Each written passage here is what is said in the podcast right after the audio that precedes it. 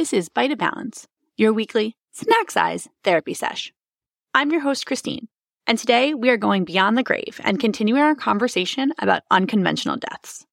If you haven't already listened to our full length episode, go ahead and give it a listen. Otherwise, let's get started.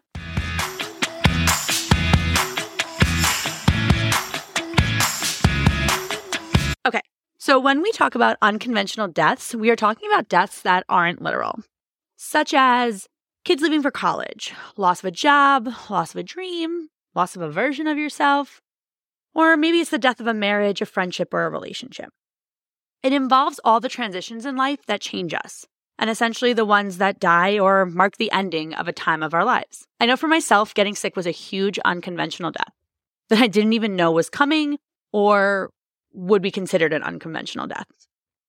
Everything about what I knew changed, and no matter how hard I tried, I couldn't get it back.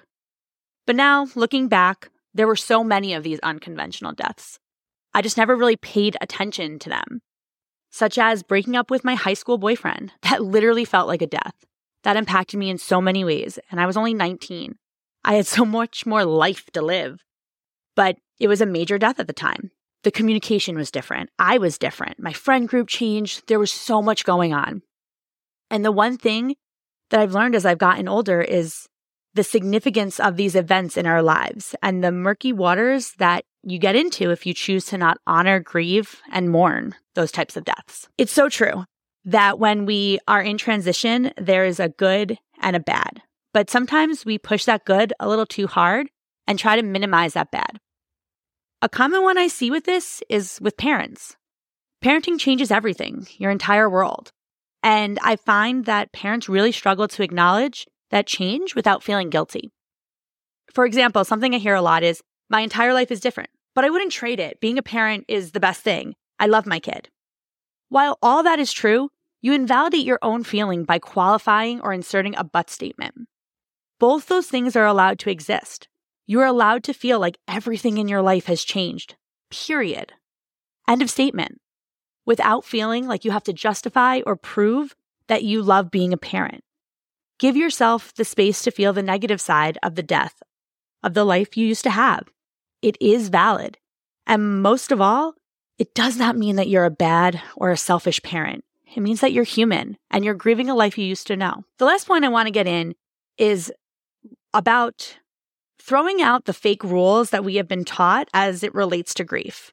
While grief is a process, the five stages of grief do not have a timeline, nor do they go in order. It's a myth, and it's a myth that truly can cause a lot of harm because you'll be walking around thinking that you paid your time in grief, and then bam, you'll get hit with it all over again out of nowhere. And I think a good example of something of this nature is when you lose a parent young, and then 20 years later, you get married, and one of your parents aren't there for your special day. You may grieve and it may feel just as fresh when it first happened. And then time will pass and then you'll maybe you'll have a kid. And you'll realize that your parent doesn't get to be there to watch your kid play soccer or to do all the grandparent things. You're going to feel that all over again. Because sometimes we walk through the door of acceptance and we live our life, and then we are tasked with walking through it again. Allow yourself to feel all that you feel because it's valid. And grief is a personal process. You make the rules, you decide for yourself how you get through it. All right, before we get out of here, I want to give you a balance tool for the week. So go ahead and grab your favorite journal or a plain piece of paper and write yourself a list of all the transitions, endings, or as I've been calling them, unconventional deaths that you have experienced, whatever comes up for you. After you write that list, step away from it. Give time so that you can reflect and bring forward some, uncon- some unconventional deaths that you may have buried. Then come back to your list and add anything that came up for you since you wrote it.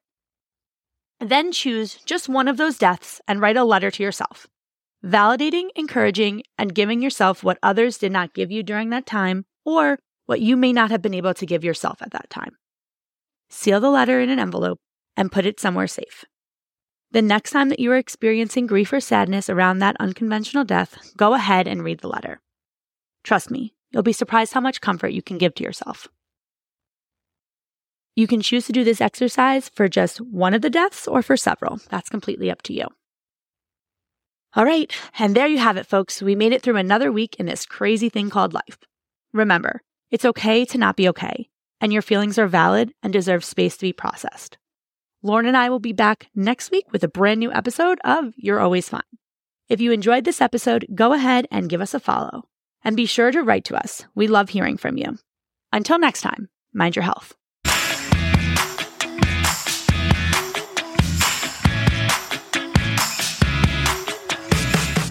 The team at Cabana has found your reset button. The answer?